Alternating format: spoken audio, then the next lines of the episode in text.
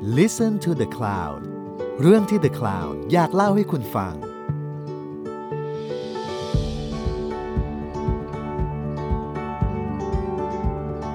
สวัสดีครับ สวัสดีครับ ท่านผู้ฟังนะครับ วันนี้เป็นรายการ My Planet Portfolio เป็นครั้งแรกนะครับ My Planet Portfolio คือรายการที่จะเชิญชวน ให้ทุกคนลองมาแสวงหาทางเลือกในการลงทุน เพื่อสิ่งแวดล้อมเพื่อโลกของเราครับ ทุกท่านคงคุ้นเคยกับคำว่า My Portfolio เนาะแต่ละคนก็จะมีการนำเอาทรัพย์สินที่ตัวเองมีอยู่นั้นไปลงทุนในรูปแบบที่แตกต่างกัน เพื่อมุ่งหวังให้ทรัพย์สินนั้นงอกเงยเพิ่มขึ้น แต่เราจะมีแผนการลงทุนอย่างไร ที่จะลงทุนแล้วให้โลกนั้นงอกงามเพิ่มขึ้นด้วยนะครับรายการ My Planet Portfolio ก็จะชวนผู้ฟังนะครับไปชวนคุยกับหลาย ๆ ท่านนะครับที่มีความรู้มีความสามารถมี แนวทางเลือกใหม่ๆ ในการลงทุนเพื่อที่จะทำให้โลกของเรานั้นงอกงามพร้อมกับทรัพย์สินที่งอกเงยขึ้นด้วยนะครับ วันนี้ผู้ที่จะมาเป็นวิทยากรท่านแรกของเรานะครับ ก็คือคุณคมวิทย์นะครับ บุญธรรมรงกิจนะครับ ซึ่งคุณคมวิทย์นั้นก็เป็นผู้ที่ทำกิจการมาหลายอย่าง แต่สิ่งที่เป็น My Planet Portfolio วันนี้อยากจะชวนคุยก็คือบริษัทหวานเมล็ดนะครับ บริษัทหว่านเมล็ดคืออะไรนะครับ เกี่ยวข้องกับความงอกงามและงอกเงยงอกงามของโลกและงอกเงยของทรัพย์สินหรือทุนของพวกเราอย่างไร ผมขออนุญาตเรียนเชิญคุณคมวิทย์ครับ คุณคมวิทย์ครับ สวัสดีครับ ครับ สวัสดีครับครับ สวัสดีท่านผู้ฟังครับครับ บริษัทหว่านเมล็ดนี่เริ่มต้นยังไงครับเอ่อเริ่มต้นก็เมื่อ 3 ปีที่แล้วนะครับ ทางสมาคมธุรกิจไม้นะครับ ก็ได้ประชุมกันนะฮะว่าเอ่อทางสมาคม ในสมัยก่อนเนี่ยเราตั้งชื่อว่าสมาคมพ่อค้าไม้นะฮะแล้วมายาคติเกี่ยวกับพ่อค้าไม้ก็มองว่าเป็นผู้ทำลายป่าอืมตัดป่าครับครับนะฮะแล้วก็เรามีกรรมการชุดใหม่เข้ามาในสมาคมนะครับเราก็เลยมีการประชุมกันว่า เอ๊ะเราน่าจะเปลี่ยนมายาคติของคนที่มองสมาคมพ่อค้าไม้นะครับ ให้เป็นมุมมองใหม่นะฮะเราเลยเปลี่ยนชื่อสมาคมว่าเป็นสมาคมธุรกิจไม้นะครับอ่านายกสมาคมกับทางอ่า กรรมการสมาคมก็มองว่าเราควรจะสร้างป่าให้หวนคืนกลับมาสู่ประเทศไทยนะครับนี่เป็นที่มาของของการจัดตั้งบริษัทหว่านเมล็ดปลูกต้นไม้ครับอ๋อครับผมอ๋อแล้วแล้วบริษัทหว่านเมล็ดปลูกต้นไม้นี่ทำหน้าที่อะไรครับเอ่อบริษัทหวานเมล็ดปลูกต้นไม้เนี่ยเราก็จะมีมีกิจกรรมที่ให้คำปรึกษานะครับสำหรับคนที่สนใจปลูก ต้นไม้นะครับ ทั่วประเทศไทยนะฮะไม่ว่าจะเป็นในทุกๆด้านนะครับเอ่อถ้าคนยกตัวอย่างเช่น ถ้ามีเอ่อผู้ลงทุนมีที่ดินเปล่านะครับรกร้างว่างเปล่าอยู่นะครับ สนใจจะปลูกป่า ก็เริ่มต้นเข้ามาโทรมาหาเรานะครับปรึกษาเราว่าอ่าควรจะปลูกต้นอะไรดีนะครับ แล้วอ่าความมุ่งหวังของการปลูกต้นไม้เนี่ย มุ่งหวังเพื่ออะไรนะครับอ๋อครับหลายคนก็อาจจะมีความมุ่งหวังด้านเศรษฐกิจปลูกป่าเพื่อเศรษฐกิจ บางคนปลูกป่าเพื่อเป็นมรดกนะครับ บางคนปลูกป่าเพื่อการอนุรักษ์นะครับ ก็มีหลายๆ มุมมองนะฮะเพราะฉะนั้นเราก็จะมาคอนซัลท์ว่าควรจะปลูกต้นอะไรที่ดินของท่านเป็นอย่างไรนะครับแล้วก็วิเคราะห์แปลงให้ แล้วก็ทำการปลูกให้ด้วยนะครับแล้วดูแลต้นให้ด้วยครับโอ้ครับ ผมเรียกว่าน่าสนใจมากเลยนะครับ เพราะว่าผมเองก็ได้รับคำถามอยู่เรื่อยนะครับเนื่องจากว่าผมก็ปลูกป่าอยู่ที่นครราชสีมากับที่บ้านผมที่ชุมพร ก็จะมีเพื่อนมาถามว่าอยู่จังหวัดนั้นจังหวัดนี้ ปลูกอะไรดีนะครับ ซึ่งก็คล้ายๆ กับที่คุณคมวิทย์พูดเนาะแต่ละจังหวัดก็ก็ไม่เหมือนกันนะครับ ที่ของผมเนี่ยที่ชุมพรเนี่ยก็จะเป็นที่ที่มันค่อนข้างลุ่ม มีน้ำขังมากเลย ผมก็ปลูกกันเกลาแต่ว่าเพื่อนของ ผมที่ถามเนี่ยเป็นที่ที่ค่อนข้างแล้งหน่อย ผมก็ไม่รู้เหมือนกันว่าควรจะปลูกอะไรดี เพราะฉะนั้นบริษัทหว่านเมล็ดปลูกต้นไม้เนี่ยก็จะมีคำตอบเหล่านี้ให้ และสิ่งที่น่าสนใจยิ่งกว่าคำตอบในเชิงชีววิทยาเนี่ยก็คือโจทย์ในการลงทุนเนี่ยครับซึ่งคุณคมวิทย์พูดถึงว่าโจทย์ในการลงทุนของแต่ละคนเนี่ยอาจจะไม่เหมือนกันนะครับว่าจะได้รับผลตอบแทนกลับคืนมาในปีไหนหรือในรูปแบบใด ผมเข้าใจว่าแม้กระทั่งในแง่ของการใช้ประโยชน์เนี่ยมันอาจจะเกี่ยวพันกับวิธีการปลูกด้วยใช่ไหมครับ ไม่ใช่เฉพาะชนิดของต้นไม้ที่ปลูกบางบางชนิดถ้าอยากจะปลูกให้เป็นมรดกเราอาจจะทำให้มันดูเสมือนกับเป็นธรรมชาติเลย ก็คืออาจจะไม่ได้เป็นแถวเป็นแนวคละกันไป แต่ว่าถ้าปลูกบางอย่างก็อาจจะต้องเป็นแถวเป็นแนวเพื่อความสะดวกในการจัดการ ประเด็นมันมีแบบนี้ด้วยใช่ไหมครับ คุณคมวิทย์อ่าถูกต้องครับอาจารย์ฮะอาจารย์ได้เป็นผู้เชี่ยวชาญนะฮะก็ ช่ครับ ถ้าเราถ้าเราต้องการมุมมองทั้งสองมุมมองเข้าด้วยกัน อย่างเช่น การปลูกเพื่อนรักบวกกับเพื่อเพื่อเป็นเศรษฐกิจด้วยนะครับ แล้วก็สามารถปลูกไม่ต้องเป็นแถวเป็นแนวก็ได้นะครับนะฮะ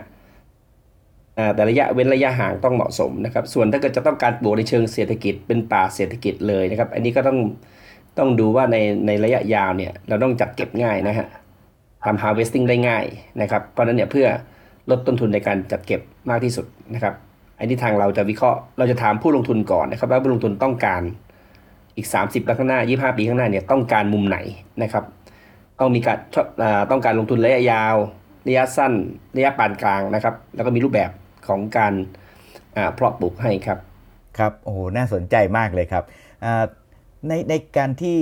มีผู้สนใจมาลงทุนเนี่ยนะครับมาติดต่อทางบริษัทนะครับมีคำถามต่างๆเข้ามาเนี่ยโดยส่วนใหญ่เนี่ยครับผู้ลงทุนเนี่ย เป็นใครครับถ้าพูดภาษาธุรกิจเรียกว่าเพอร์ซนาเนี่ยเป็นยังไง และและคำถามที่เป็นดูจะเป็นอาจจะเรียกว่าจัดกลุ่มคำถามว่าเป็นกลุ่มกลุ่มที่เกี่ยวข้องกับรูปแบบของของการที่จะลงทุน หรือการจะได้รับประโยชน์จากการลงทุนเนี่ยเราอาจจะจัดจำแนกเป็นได้สักกี่ประเภทครับ คุณคมวิทย์ครับ ครับก็จัดหลักๆได้ 3 ประเภทนะฮะสกลุ่มนะครับ ตอนนี้เนี่ยเนื่องจากกลุ่มแรกเลยก็เรื่องการปลูกป่าเพื่อลดภาษี ตอนนี้นะครับมาแรงตอนนี้มาแรงครับเพราะเราเพราะว่าภาษีที่ดินลกว้างบ้างเปล่าเนี่ยรัฐบาลจัดเก็บภาษี 0.3%ค่อนข้างสูงนะครับนะฮะเพราะฉะนั้นเนี่ยหลายคนที่มีที่ดินอยู่นะครับโดยเฉพาะเอกชนที่มีที่ดิน หลายท่านก็มีที่ดินหลายหลายแปลงนะครับ ต้องการลดภาษีที่ดินนะครับ ก็จะมาปรึกษาเราว่าจะปลูกอะไรดี แต่ว่าในในส่วนหนึ่งที่เขามาปลูกต้นไม้เนี่ยเขาจะปลูกกล้วยปลูกมะนาวปลูกมะม่วงได้ แต่ว่าเขาส่วนหนึ่งก็มีใจที่จะรัก ต้นไม้ด้วยนะครับ ที่เขาถามนะฮะส่วนใหญ่คนที่มีที่ดินพร้อมกับใจที่อยากปลูกต้นไม้ในระยะยาวนะครับ ก็จะมากลุ่มนี้เป็นกลุ่มลูกที่เป็นลูกค้ามากที่สุดนะครับ มีพื้นที่ตั้งแต่ 5 ไร่ถึง 100 ไร่นะครับครับ ก็จะปรึกษาเรานะครับในกลุ่มแรกนะฮะที่จะเป็นกลุ่มลูกค้าเรานะครับ กลุ่มที่ 2 ก็กลุ่มที่เป็นในสายอนุรักษ์นะครับ ก็มีนะที่ปลูกเพื่อความยั่งยืนของธรรมชาตินะครับ กลุ่มนี้ก็จะเน้นปลูกไม้ระยะยาวเลยนะครับนะฮะ ส่วนกลุ่มที่3ก็คืออ่าเป็นมรดกนะครับ เป็นมรดกให้ลูกหลานนะครับ ก็จำได้ประมาณ3กลุ่มใหญ่ๆครับกลุ่มที่3นี่ต่างจากกลุ่มที่2ยังไงครับ ในแง่การเลือกการพันไม้หรือการวางแผนครับเป็นมรดกกับอนุรักษ์จริงๆก็มีความแตกต่างมีความเหมือนกันแล้วก็แตกต่างกันนะฮะครับ ความเหมือนกันคือถ้าเป็นมรดกเนี่ยเขาก็อยากว่า เออก็ก็อยากเราก็จะถามเขาว่า เป็นระยะ ส่วนใหญ่จะเป็นระยะยาวนะครับว่าจะมีปลูกให้ลูกหลานนะครับ จะปลูกต้นไม้อะไรดี ส่วนใหญ่เราก็จะหาพันธุ์ที่มีเป็นไม้มีค่านะครับ อย่างเช่นพยุงชิงชัน สาทรมะเกลือนะครับไม้มีค่าพวกนี้เราก็แนะนำให้ปลูกนะครับ ส่วนกลุ่มที่เป็นกลุ่มแรกเลยนะครับที่เป็นภาษีเนี่ยกลุ่มกลุ่มนี้เนี่ยอาจจะมีการขายที่ดินออกไปบ้างในช่วงระยะสั้น ๆ นะครับ ช่วงกลางๆ แล้วก็จะแนะนำปลูกให้เป็น พืชระยะกลางนะครับ กับระยะยาวนะครับ อืมครับ ระยะกลางนี่มีอะไรบ้างครับ ยกตัวอย่างนะครับ ระยะกลางก็อยู่ประมาณสักเอ่อสิบห้าถึงยี่ห้าปีนะอย่างเช่น พวกไม้ยางนะครับ พวกกระถินเทพาครับนะฮะพวกนี้ครับครับผมครับในในการที่จะตัดสินใจลงทุนเนี่ยครับโดยส่วนใหญ่ถ้ามาลงทุนใน การปลูกต้นไม้นะครับจะระยะกลางหรือระยะยาวเนี่ย timeframe ของมันเนี่ยครับกรอบเวลาเนี่ยเราควรคิดถึงประมาณสักกี่ปีครับ ถ้าจะให้คุ้มทุนผมเคยผมทำตัวเลขการลงทุนออกมาเป็น IRR นะครับ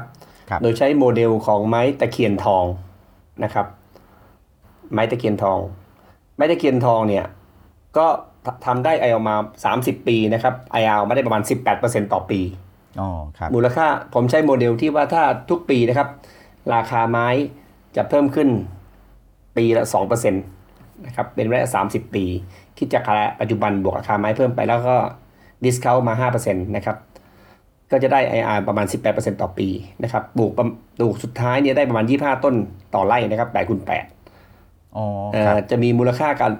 จะมีมูลค่าต่อไร่นะครับ ประมาณ 2 ล้านบาท ในอีก 30 ปีข้างหน้าครับอ๋อเป็นครับผมโอ้นี่ก็ค่อนข้างปลูกห่างเลยทีเดียวนะครับ แต่ว่าเมื่อกี้ใช้คำว่าระยะสุดท้ายแปลว่าจริง ๆ มีบางช่วงที่ถี่กว่านั้นแหละครับ ครับในช่วงแรกๆเนี่ยเราจะมีการตัดสางนะครับอย่างเช่นช่วงแรกๆเนี่ยถ้าต้องการโมเดล เพราะว่าเราสามารถปลูก2คูณ2 2คูณ3 2คูณ4นะครับ4คูณ4ได้นะฮะเพราะฉะนั้นเราก็จะปลูกต้นไม้ที่มันตัวเล็กแซมเข้าไปก่อน แล้วก็ตัดสางเข้าไปนะครับ ขาย หรือจะเป็นเพาะกล้าชำขายไปนะครับ หรือจะขายเป็นต้นก็ได้นะฮะครับเราจะได้มีรายได้ส่วนนี้เข้ามาในช่วงระยะ ระยะต้นนะครับถ้าถ้าพูดในแง่ของ cash flow ไม่ใช่ว่าจะต้องรอไปจนถึง 30 ปี แล้วค่อยได้เงินกลับมาทีเดียวใช่ไหมครับ มันจะมีใช่ cash ครับ flow กลับคืนมาเป็นระยะครับใช่ถ้าถ้าเป็นโมเดลที่ต้องการแค h โฟระยะสั้นเนี่ยเราก็อาจจะแนะนำให้ปลูกถี่ในช่วงต้นนะครับ แล้วก็อาจจะอ่าไปขุดต้นขายนะครับ ไปไปขุดต้นขายก็ได้นะฮะนี่ก็ได้ราคาดีเหมือนกันนะครับ จะได้แค h โฟมามาในช่วงต้นนะครับ โอ้ครับโอ้โหเรียกว่าแบบว่า มีโซลูชันนะมีทางเลือกให้กับทุกๆ รูปแบบของความต้องการในการลงทุนนะครับ แล้วการครับลงทุนเริ่มต้นถ้าไม่นับเรื่องที่ดินเนี่ยครับการลงทุนเริ่มต้นต้องใช้ประมาณสักเท่าไหร่ครับสำหรับเพื่อนที่สนใจครับเอ่อก็ประมาณ 10,000 บาทนะครับต่อไร่อ๋อครับผม 7,000 บาท ถ้าถ้าเป็น mass scale วันนี้เนี่ยเรายังทำได้ได้ประมาณหมื่นบาทนะครับต่อไร่นะครับ แต่ถ้าเราถ้าใน long term ถ้าเรามี network ที่กว้างขึ้นนะครับ อันนี้เราเรา expect ว่าจะทำได้ประมาณสัก 7,000 บาทต่อไร่นะครับครับ network ที่ว่าครับก็คือคนที่เข้าไปปลูกใช่ไหมครับ ทีมงานที่เข้าไปดูแลในพื้นที่หรือเปล่าครับ ใช่ครับใช่เราต้องมี network ที่มีดีอ่าทีมงานในพื้นที่ฮะเพราะว่าถ้าเกิดเรามีทีมงานที่ส่วนกลางเนี่ยเวลาจะไปปลูกในภาคต่างจังหวัดเนี่ยจะมีค่าเดินทางค่อนข้างเยอะนะครับเพราะฉะนั้นเราต้องขยายเครือข่ายไปทั่วภาคอ่าทุกภาคทั่วประเทศไทยครับโอ้ครับ อันนี้น่าสนใจมากเลยนะครับเพทำให้ต้นทุนการปลูกถูกลงผเยอะครับ ผมก็มีคำถามอยู่ในใจเมื่อสักครู่ว่า เอ๊ะถ้ามีคนปลูกอยู่ทั่วประเทศแล้วคุณคมวิทย์นะหรือบริษัทหว่านเมล็ดจะทำยังไง ก็แปลว่าเราก็มีเครือข่ายกระจายอยู่ในแต่ละอ่า ภูมิภาค และถ้าเกิดมีคนปลูกมากขึ้น เครือข่ายเหล่านี้ก็ยิ่งอาจจะมีมากขึ้น แล้วก็มีงานทำมีฐานะทางเศรษฐกิจที่มั่นคงเพิ่มขึ้นด้วย เพราะงั้นมันเป็นการลงทุนที่ถ้าเรามองในแง่เงินเรามันอาจจะเป็นเงินออก แต่ว่าถ้าเรามองในแง่ประเทศ เงินที่ออกเนี่ยมันกลายไปเป็นรายรับของคนอีกคนหนึ่งอีกกลุ่มหนึ่งและทั้งหมดเนี่ยก็คืออยู่ในไม้ที่มันเติบโตเติบใหญ่ขึ้น และอยู่ในโลกที่งอกงามขึ้น และสุดท้ายพอครบกำหนดเนี่ย IRR 18%ก็คือเศรษฐกิจของเรา ที่งอกเงยขึ้น เพราะฉะนั้นมันมันเหมือนกับการลงทุนที่ไม่ใช่ลงทุนทิ้งไปเฉยๆ แต่มันสร้างไอ้ตัวทวีคูณในทางเศรษฐกิจหรือ multiplier effect ไปพร้อมๆกับความเขียวนะครับการดูดซับการเรือนกระจกของโลกอย่างนั้นใช่ไหมครับคุณคมพิษเอ่อถูกต้องครับอาจารย์ฮะอย่างอย่างประเทศไทยเนี่ยตอนนี้เนี่ยฮะจริงๆทางหว่านเมล็ดเรามองภาพใหญ่มากนะครับในในในที่จะ มาช่วยเศรษฐกิจในประเทศไทยในระยะยาวนะครับเพราะตอนนี้ประเทศไทยมีปัญหาเรื่องเราอยู่ในกับดักเศรษฐกิจปานกลางนะครับเรามีปัญหาว่าอนาคตเราจะเป็นอะไรนะครับ แล้วทางเราก็คิดว่าป่าไม้ภาคป่าไม้เนี่ยจะช่วยได้นะครับ เพราะบ้านเรามีภูมิศาสตร์ทั้งแลนด์สเคปนะครับที่เหมาะสมกับการปลูกไม้มีค่าของโลกนะครับอย่างเช่นพันธุ์พวกพยุงจิงชันเนี่ยที่เขาพันธุ์โรสวูดนะครับ ดลเบอร์เจียพวกนี้เป็นไม้มีค่าของโลกเพราะนั้นเนี่ยซึ่งจีนก็ทำไม่ได้นะครับหลายๆหลายที่มาเลเซียอะไรก็ไม่มีนะฮะเพราะฉะนั้นเนี่ยถ้าเราถ้าเราเปลี่ยนพื้นที่การเพาะปลูกจากพืช 6 อย่างนะครับที่เราพึ่งพิงมา 50 ปีเนี่ยแบ่งมาทัก 20%ตกประมาณ 30 ล้านไร่นะครับปลูกต้นไม้นะครับใช้เงินลงทุนประมาณทัก60,000ล้านนะครับจะได้ต้นจะได้พื้นที่มา 30 ล้านไร่ใน 30ปีข้างหน้า เราขายได้ไร่ละประมาณ 2 ล้านบาทนะครับ เราจะมีมูลค่าทางเศรษฐกิจนะครับ จะมี GDP อยู่ประมาณ 60 ล้านล้านนะครับ เพราะนั้นเนี่ยอันนี้จะเป็นเศรษฐกิจที่ยั่งยืนนะครับในอนาคตของประเทศไทย และผู้ปลูกเองถ้าเป็นเครือข่ายขนาดใหญ่เนี่ยผู้ปลูกเองที่อย่างที่อาจารย์วานะฮะก็จะมีรายได้เข้ามาให้ผู้สูงอายุ คือเรามีความคิดว่าเราจะจ้างผู้สูงอายุนะครับมาช่วยปลูกป่า เพราะว่าผู้สูงวัยเนี่ยอย่างที่อาจารย์บอกนะครับว่าผู้สูงวัยนะครับ ก็ปลูกต้นไม้ได้ดีดูแลอาจจะใช้ได้ดีนะฮะแล้วก็ผู้สูงวัยตอนเนี้ย ในอนาคตก็จะมีปัญหาการว่างงานเยอะ เพราะเรากำลังเข้าสู่ระบบเศรษฐกิจผู้สูงวัยนะครับปีหน้าเราจะมีประชากรผู้สูงวัยเกิน 20% 12 13 ล้านคนจะไปทำอะไรนะครับ ถ้าไปถ้าเราสร้าง network ให้เขาไปปลูกป่าได้นะครับ ก็ผลดีกลับมาให้ประเทศไทยได้ได้หลายมุมมองเลยนะไม่ว่าจะเป็นด้านสิ่งแวดล้อมนะครับ ด้านน้ำภาคน้ำเอง ภาคด้านน้ำเองเนี่ยประเทศทั่วโลกตอนนี้กำลังเข้าสู่ภาวะขาดแคลนน้ำนะครับเพราะโลกร้อนเนี่ยฮะ ประเทศไทยเองก็สู่เข้าภาวะขาดแคลนน้ำถ้าเราปลูกต้นไม้เยอะนะครับ เรื่องระบบน้ำก็จะดีเกษตรก็จะดีตามมา เพราะฉะนั้นเนี่ยผลประโยชน์ได้ทั้งทั้งประเทศไทยเลยนะครับ ทุกสเต็กโฮเดอร์เลยครับ ครับผมโอ้เป็นเรื่องน่าสนใจมากเลยนะครับ เรื่องการสร้างงานของผู้สูงอายุ จริงๆเนี่ยผมเนี่ยมีประสบการณ์โดยตรงเลย เพราะว่าคนที่ปลูกป่าให้กับผม ตอนแรกก็คือคุณพ่อกับคุณแม่เนี่ยนะครับ เวลาท่านไปอยู่ในป่าเนี่ยท่านดูมีความสุขมากเลยนะครับ ยิ่งต้นไม้ใหญ่มากขึ้นเนี่ยยิ่งยิ่งมีความสุข คือเราอาจจะเรียกว่าเป็นการทำงาน แต่สำหรับท่านมันเหมือนกับเป็นการออกกำลังกาย เหมือนกับการพักผ่อนทำแล้วได้ทั้งงานได้ทั้งครับเงินได้ทั้งมีความสุขด้วยฮะเห็นด้วยฮะเป็นการสร้างความสุขให้กับผู้สูงวัยอะผมว่าอยู่ในถ้าผู้สูงวัยอยู่กับป่าไม้ จะมีความสุขมีสภาวะจิตใจที่ดีฮะ ครับน่าสนใจร่างมากกายก็เลยจะครับแข็งแรงครับแล้วก็ฮะสิสิ่งที่คุณคมวิทย์อธิบายเนี่ยมันโยงไปถึงภาพรวมที่เป็นภาพใหญ่ในเชิงนโยบายด้วย แต่ก่อนที่จะไปถึงภาพใหญ่ในเชิงนโยบาย แน่นอนว่าทุกการลงทุนเนี่ยเขาก็จะพูดว่าการลงทุนมีความเสี่ยงเนาะต้องศึกษาข้อมูลให้ดีก่อนตัดสินใจลงทุน การการลงทุนในกรณีที่มาลงทุนในเรื่องของต้นไม้ หรือมาลงทุนผ่านบริษัทหว่านเมล็ดเนี่ยครับมันมีความเสี่ยงไหมครับ และจะจัดการยังไงครับ มีครับมีความเสี่ยงหลักๆนะครับของการปลูกไม้มี 2 อย่างก็คือเรื่องระบบไฟไหม้นะครับ ระบบไฟไหม้ป่า อันที่ 2 คือเรื่องของการโดนขโมยลักลอบตัด ตัดไม้นะฮะถ้าไม้มีค่าเนี่ยจะส่วนใหญ่เนี่ยจะถูกตัดก่อนครับนะครับ เพราะฉะนั้นเนี่ยในนี้ทางทางเองทางสมาคมนะครับทางบริษัทหวานเมล็ดเอง ถ้าเราทำถึงสเกลนะครับ ถ้าเราทำปลูกป่าได้เป็นสเกลเป็นหมื่นไร่แล้วเนี่ย เราจะทำ insurance policy อ๋อ นะครับครับอินชัวเรื่องของการไฟไหม้ป่านะครับ แล้วก็มีเรื่องของการลักลอบตัดฮะอ๋อมันจะมีเรื่องนี้เข้ามาเพื่อเพื่อรับรองนะฮะในอนาคตครับอ๋อครับซึ่งซึ่งอ่าทางผู้ประกันภัยเนี่ยเขาต้องการขนาดที่มากพอสมควรจำนวนหนึ่งใช่ไหมครับ ที่มันจะเฉลี่ยความเสี่ยงกันได้ ใช่ครับใช่ฮะต้องมีวอลลุ่มระดับหนึ่งฮะอ๋อครับถึงจะทำรีอินชัวเลอร์ได้ครับฮะแล้วแล้วถ้าในกรณีนี้สมมุติว่าเป็นเรื่องของการประกันเนี่ยมันอาจจะเปิดให้สำหรับอานอกเหนือจากบริษัทหว่านเมล็ดอ่าก็สมมุติว่าผมปลูกอยู่ด้วย ผมก็อาจจะเข้ามาได้ ภายใต้อัตราความเสี่ยงที่อาจจะแตกต่างกัน อัตราเบี้ยประกันก็ที่อาจจะแตกต่างกัน แต่เราอาจจะมีระบบนี้สำหรับอ่าประเทศของเราในระยะยาวได้ใช่ไหมครับคุณโคบิดครับทำได้ครับฮะอ๋อ คือตอนนี้หลายถ้าเกิดไปดูในประเทศที่ปลูกป่าก็มีบริษัทประกันนะครับรองรับแต่ประเทศไทยยังไม่มีประกันประเภทนี้นะฮะโอ้ครับน่าสนใจมากเลยคถ้ารับเรามีแมสพอนะครับเราก็สามารถทำได้ครับฮะครับแล้วความเสี่ยงในด้านราคาล่ะครับ มันมีปัญหาไหมครับว่า พอเราปลูกนานไป ราคาที่เคยคาดว่าจะเพิ่มขึ้น 2%ทุกปีมันกลับไม่เป็นอย่างนั้นอย่างเงี้ยนะครับ หรือจะขายที่ไหน อันนี้ผมก็มีปัญหาอยู่บ้างเหมือนกัน ถ้าเป็นที่ชุมพรก็ยังเนื่องจากเป็นบ้านตัวเองก็พอจะรู้จักคนซื้อ แต่พอเป็นนครราชสีมาก็อาจจะรู้จักคนน้อยหน่อย ไม่ทราบว่าในประเด็นนี้ถ้ามาปลูกกับหว่านเมล็ดเนี่ยบริหารจัดการยังไงครับ ครับเป็นคำถามที่ดีมากฮะก็เอ่อ ถ้าถ้ามาดูมองว่าถ้าจะมาปลูกป่าไม้มีค่าในบ้านเรานะครับ ในถ้าดูในภาพรวมของการตลาดของไม้ มีค่าของทั่วโลกนะครับ พบว่าไม้มีค่าทั่วโลกเนี่ยมีการขาดแคลนมหาศาลนะครับ ไม่พอ เพราะว่าไอ้ tropical species พวกนี้หายาก ราคามีการขึ้นตลอดเวลานะครับ อย่างที่ได้ยินข่าวว่าประยุงชิงชันเนี่ยหาได้ยากมากแล้วก็ราคาสูงมากนะครับ ที่จีนนี่ต้องการใช้มหาศาลนะครับ แต่ถ้าเปิดให้ถ้าประเทศไทยเปิดให้ส่งออกได้นะครับมูลค่าเนี่ยจะมหาศาลอ่าส่วนกลไกการตลาดของที่บริษัทหวานเมล็ดจะทำก็คือ คือเราจะมีอ่าแปลงรวมนะครับสมมติว่าทางอาจารย์ปลูกต้นไม้ไว้สัก 100 ต้นนะครับ อาจารย์อยากตัดขายสัก 5 ต้นนะครับ ถ้า 5 ต้นปกติเนี่ยทางทางอุตสาหกรรมเนี่ยเขาไม่ค่อยอยากรับซื้อ เพราะว่าสเกลมันไม่ได้นะครับ เพราะนั้นเนี่ยทาง บริษัทอ่าหว่านเมล็ดเนี่ยก็จะทำหน้าที่กันเป็นการรวมนะครับรวมคล้ายๆเป็นล้งนะครับ รวมเป็นท่อนซุงไว้นะครับ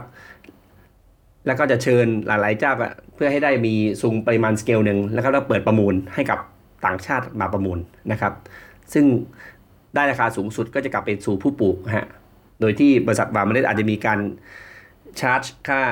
อ่าการทำแพลตฟอร์มประมาณสักสองสามเปอร์เซ็นต์ครับ ไอ้ตัวนี้ทางผู้ปลูกก็ได้ราคาที่สูงสุดนะครับ เพราะฉะนั้นเนี่ยไอ้ส่วนที่ราคาที่ขึ้นทุก ๆ ที่เราวางโมเดลไว้สองเปอร์เซ็นต์ขึ้นทุกปี ถ้าเป็นไม้มีค่านะครับ จากประวัติเนี่ยก็มันเป็นอย่างนั้นนะครับ เราดู history data มานะครับ ก็ราคาไม้ขึ้นทุกปี เพราะฉะนั้นเนี่ยไม้มีค่ายังขาดแคลนถ้าจีนโตขึ้นเรื่อยๆจีนมีประชากรมาพันล้านคนในอนาคตเนี่ยจีนจะมีอ่าเป็นผู้ใช้รายใหญ่ของโลก ซึ่งวันนี้เป็นอยู่แล้วนะฮะซึ่งเศรษฐกิจจีนจะดีขึ้นเรื่อยๆในอนาคตเนี่ยเพราะฉะนั้นเนี่ยไม่ต้องห่วงครับเราอยู่ใกล้ประเทศที่จีนเวียดนามอนาคตก็จะโตเหมือนกัน นะครับเพราะฉะนั้นเราอยู่ในภูมิภาคที่ด้านเอเชียเนี่ยจะมีเศษที่ดีจะดี เพราะฉะนั้นเนี่ยไอ้ไม้พวกนี้จะมีดีมานที่ค่อนข้างสูงนะครับต่อเนื่องเพราะฉะนั้นราคาความเสี่ยงเนี่ยผมยังไม่ค่อยเห็นเท่าไหร่นะครับแต่ถ้าเป็นไม้ที่เป็นไม้อย่างทุกวันนี้นะครับอ่าช่วงเสียตอนนี้โควิด ราคาไม้เพิ่มขึ้นร้อยเปอร์เซ็นต์นะครับสำหรับไม้สดนะครับครับโอ้สูงขึ้นร้อยเปอร์เซ็นต์นะฮะเพราะฉะนั้นเนี่ยไม้มีค่าเนี่ยผมว่าในนองเทอมเนี่ยไม่ไม่มีตกฮะแต่ถ้าเกิดเรามาดูปัจจุบันนี้เนี่ยไม้มีค่าเนี่ยในบ้านเราเนี่ยขายได้ราคาต่ำ เหตุผลเพราะว่าเราไม่เรายังไม่ให้ส่งออกนะครับเรามีภาษีส่งออกอยู่ เพราะฉะนั้นถ้าเราเปิดกว้างให้เราสามารถ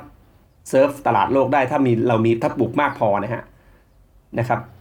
แต่ก็ต้องระวังเหมือนกันในอีกด้านหนึ่งนะครับ คือเราก็เกรงว่าถ้าเราปลูกมากๆไปเนี่ย เดี๋ยวคนก็จะมาตัดสาง clear cutting นะครับ แต่เราเราอยากอยากให้รัฐบาลช่วยทำออกกฎหมายว่า การตัดไม้เนี่ยควรจะตัดเป็น selective cutting นะครับเพื่อให้มีป่ายั่งยืนตลอดไปอ๋อครับหมายถึงว่าค่อยๆ ตัดใช่ไหมครับ ไม่ไม่ใช่ใช่ตัดครับทีเดียวยกทั้งแปลง เพราะว่ามันจะกระทบกับระบบนิเวศ ใช่ครับถูกต้องฮะเราก็ต้องรักษาระบบนิเวศควบคู่กับการปลูกต้นไม้ด้วยนะครับในเชิงเศรษฐกิจโอ้ครับมันสามารถไปพร้อม ๆ กันได้ฮะอ๋อน่าสนใจมากลอย่างเช่นะครับถ้าเราปลูกไว้สามสิบปีนะครับเกษียณมาอายุ 61 เราตัดแค่ไร่เดียวก็พอ นะครับไร่หนึ่งมีมูลค่าประมาณ 2 ล้านบาท แล้วก็ปลูกต่อนะครับ ปีที่6หรืออายุ 62 ตัดแปลงที่ 2 ที่เราปลูกนะครับ ไปเรื่อยๆนะฮะเมื่อจะตัดครบ 30 ปีเนี่ยไม้จะมีไม้ตัว 30 ปีเนี่ยรอบที่2เนี่ย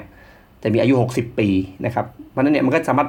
ยั่งยืนตลอดไปนะครับ ให้ลูกให้หลานได้นะฮะอืมในขณะเดียวกันระบบนิเวศก็ไม่เสียหายครับอ๋อครับผม อันนี้มันครับจะเป็นการเอ่อคลายความกังวลเนอะของผู้ที่แบบว่า ปลูกแล้วไม่แน่ใจว่าตอนตัดเนี่ยจะทำใจได้ไหมนะครับ แต่ว่าจใช่คริรับงๆใช่แล้วฮะใช่มันก็จะเป็นลักษณะของการหมุนเวียนกันนะนะมันก็เหมือนกับที่เราจับปลาแล้วปลาก็ออกลูกออกหลานใหม่ แต่จุดสำคัญมันอยู่ที่ว่าเราจะบริหารจัดการยังไง ให้นำอันออกมาใช้ประโยชน์ในอัตราที่เหมาะสม แล้วก็ในช่วงเวลานะผมว่าคิดว่าช่วงเวลาก็เป็นตัวสำคัญ ถ้าถ้าเราตัดทีเดียวหมด มันก็จะต้องรอไปอีกนานเลยต้องร้อนไปอีกนาน แต่ว่าถ้าเราทยอยตัดมันก็จะ มันก็จะสามารถที่จะมีความร่มรื่นได้ตลอดไปนะครับครับโอ้ระบบเป็นิเวศก็จะดีขึ้นด้วยฮะเพราะฉะนั้นเนี่ยเราในด้านการปลูกป่าต้องมองทั้งสองมุมครับด้านด้านนิเวศวิทยาควบคู่กับด้านด้านเศรษฐกิจนะฮะซึ่งผมคิดว่าไปพร้อมๆกันได้นะครับ ถ้าทำเป็น selective cutting ครับครับ น่าสนใจมากเลยครับ แล้วก็การที่ทางบริษัทหวานเมล็ดนั้นเอออยู่กับทางสมาคมธุรกิจไม้อยู่แล้วเนี่ยก็ก็น่าจะมองเห็นเอ่อตัวเทรนด์เนาะถ้าในข้อมูลอ่า เรื่องเกี่ยวกับตลาดเกี่ยวกับราคา มีอะไรดีก็น่าจะเป็นผู้ที่เห็นก่อนคนแรกๆนะครับแล้วก็น่าจะแนะนำให้กับผู้ที่เข้ามาปลูกป่าใหม่ได้ ก็เลยขออนุญาตสอบถามนิดนึงนอกจากพยุงชิงชันเนี่ยพอจะมีอะไรที่เป็นสัญญาณไหมครับ บางตัวที่เรายังไม่เคยคิดไม่เคยเห็นในอดีตว่ามันจะเป็นไม้ที่มีมูลค่าสูง ตอนนี้เราเริ่มเห็นแล้ว มันจะมีตัวใหม่ที่พอแนะนำไหมครับ จริง ๆ ไม้กันเกาที่อาจารย์ปลูกก็ก็เป็นไม้ที่ดีนะฮะอาจารย์ไม้ตำเสากันเกาเนี่ยนะฮะตะเคียนทองเองก็ตลาดตลาดที่ดีนะฮะเอ่อไม้ที่เอ่อเนื้อสีดำก็เป็นพวกสาทรมาเกลือนะครับเมืองนอกอาจจะเรียกอ่าคล้ายๆ กับไม้อีโบนี่กับเวงเก้นะฮะซึ่งก็ครับก็ขึ้นขึ้นได้อย่างเช่นไม้สาทรก็ขึ้นได้ดีในภาคอีสานนะครับโอ้นี่คเป็รันบไม้ที่ที่ผมคิดว่ามีมีมีความสวยงามในตัวมันเองอยู่แล้วนะครับ น่าจะมีค่าในอนาคตครับครับ นั่นนั่นแปลว่าจริง ๆ แล้วความความราคาของมันเนี่ยนอกจากขึ้นอยู่กับความหายากก็ขึ้นอยู่กับอาจจะเรียกว่าความสวยงามหรือคุณภาพทางประสาทสัมผัสนะเนาะสุนทรียศาสตร์เนี่ยนะครับเพราะงั้นถ้าเกิดว่าเราถ้าเพิ่มการทำตลาดเข้าไปนะครับให้ให้คนเห็นว่าผลิตภัณฑ์ของเรามีความสวยงามอย่างไร ผมเคยเห็นตัวเฟอร์นิเจอร์ที่ทำจากไม้กันเกลานี่แบบว่าเห็นแล้วแบบกลับไปดูแล ต้นกันเกลาที่บ้านเลยนะครับ มันสวยมากเลยใช่ไหมครับเพราะงั้นไอการทำใช่ด้วยครับการตสวยลาดมากก็จะมีส่วนเสริมขึ้นมาด้วยใช่ไหมครับใช่ครับไม้กันเก่าเป็นไม้ที่ที่เนื้อสีออกสองสว่างหน่อยนะครับส่วนใหญ่ไม้ฮาร์ดวูดจะเป็นไม้สีน้ำตาลเข้มนะครับออกคล้ำคล้ำๆหน่อย แต่ไม้กันเก่าเป็นไม้ที่สีสว่างนะครับแล้วมีกลิ่นกลิ่นหอมคล้ายๆทูบนะครับเพราะฉะนั้นเนี่ยเป็นไม้ที่เป็นไม้เดือแข็งที่สีสว่าง ซึ่งมีไม่กี่สปีชีส์ในโลกนะครับ อืม ครับเพราะฉะนั้นเป็นไม้ไม้ที่น่าสนใจมากนะครับ อย่างไม้อ่าพื้นไม้ที่บ้านผมก็ปูด้วยไม้กันเกลาฮะอ๋อครับผมขอครับคุณเพราะเราต้องการสีสว่างฮะแล้วก็ไม้ครับเนื้อแข็งครับโอ้โหนี่ก็เห็นภาพเลยนะครับว่าเอ่อทางหว่านเมล็ดเนี่ยสามารถที่จะช่วยดูแลตั้งแต่ต้นทางก็คือการวางแผน การที่จะเข้าไปเอ่อดูแลให้มันเติบโตขึ้นกลางทางนะครับ การตัดสางครัอบอกมาเพื่อพื่อที่จะมีแคชโฟลกลับมาเป็นระยะตามโจทย์ของการลงทุนที่วางไว้ ไปจนถึงปลายทางปลายทางไม่ได้แปลว่าที่ดินเกลียนนะครับปลายทางก็คือกลายเป็นป่าที่สมบูรณ์ และสามารถที่จะมีผลตอบแทนกลับคืนมาอย่างสม่ำเสมอตามรอบที่ได้ออกแบบไว้อย่างเหมาะสม นอกจากนั้นคำว่าปลายทางยังรวมถึงการที่จะได้วางแผนผลิตภัณฑ์นะครับของเราให้ไปสู่ตลาดที่มีมูลค่าสูงยิ่งยิ่งขึ้นไป ภาพรวมทั้งหมดเนี้ยไม่ใช่แค่ตัวเราเนาะ ไม่ใช่แค่โลกนะจริง ๆ แล้วมีอีกสิ่งหนึ่ง ซึ่งผมไม่ได้คิดเลยตอนต้นก็คือการสร้างงานขึ้นมาด้วย เพราะงั้นถ้าเกิดเราทำภาพนี้เป็นครบถ้วนเนี่ยนะครับมันก็น่าที่จะสมบูรณ์มากเลย ก็เลยอยากจะเข้ามาสู่คำถามสุดท้ายครับว่า แล้วถ้าเป็นอย่างนั้นเนี่ยครับจริง ๆ แล้วหวานเมล็ด หรือผู้ที่ทำธุรกิจเกี่ยวกับเรื่องการปลูกต้นไม้เนี่ยครับอยากเห็นรัฐบาลเนี่ยมีนโยบายที่จะมาช่วยเสริมหนุนเพิ่มเติมอย่างไรบ้างครับ ครับอันนี้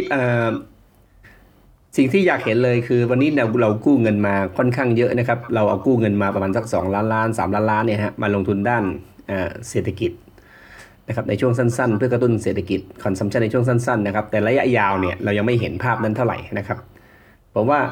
ประเทศไทยมีจุดแข็ง 2 ด้านนะครับ ก็คือหนึ่งเรื่องของเกษตรกรรม อันกับ 2 คือเรื่องของท่องเที่ยวนะฮะ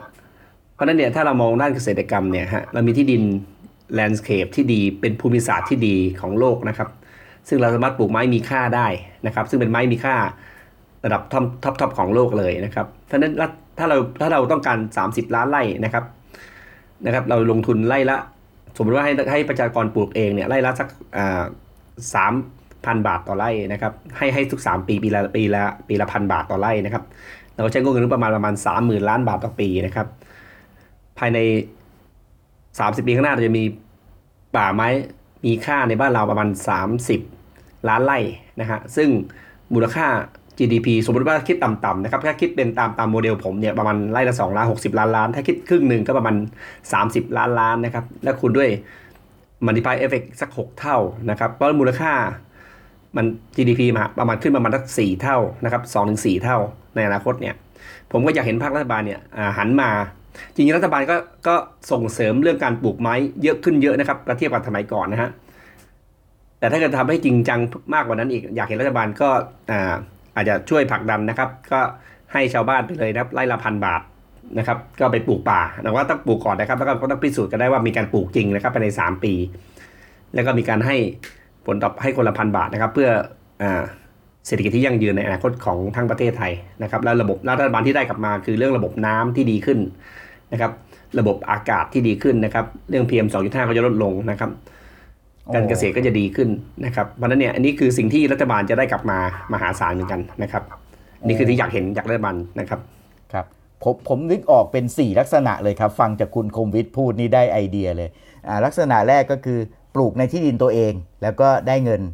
สนับสนุนจากรัฐบาลนะครับ อันที่ 2 ก็คือรัฐบาลอาจจะมีพื้นที่ที่เป็นพื้นที่สาธารณะ แต่ว่าตอนนี้ให้หน่วยงานดูแลหน่วยงานก็ไม่ค่อยได้งบประมาณ ก็ไม่ค่อยได้ไปดูแล อันนี้อาจจะให้พื้นที่สาธารณะเหล่านี้ให้ประชาชนเข้าไปปลูกแล้วก็ได้ค่าจ้างเนาะแล้วก็รัฐบาลก็เหมือนกับจ้างคนดูแลป่าไปไปไปโดยปริยายนะครับ แบบที่3เนี่ยผมคิดว่ารัฐบาลอาจจะทำหน้าที่เป็น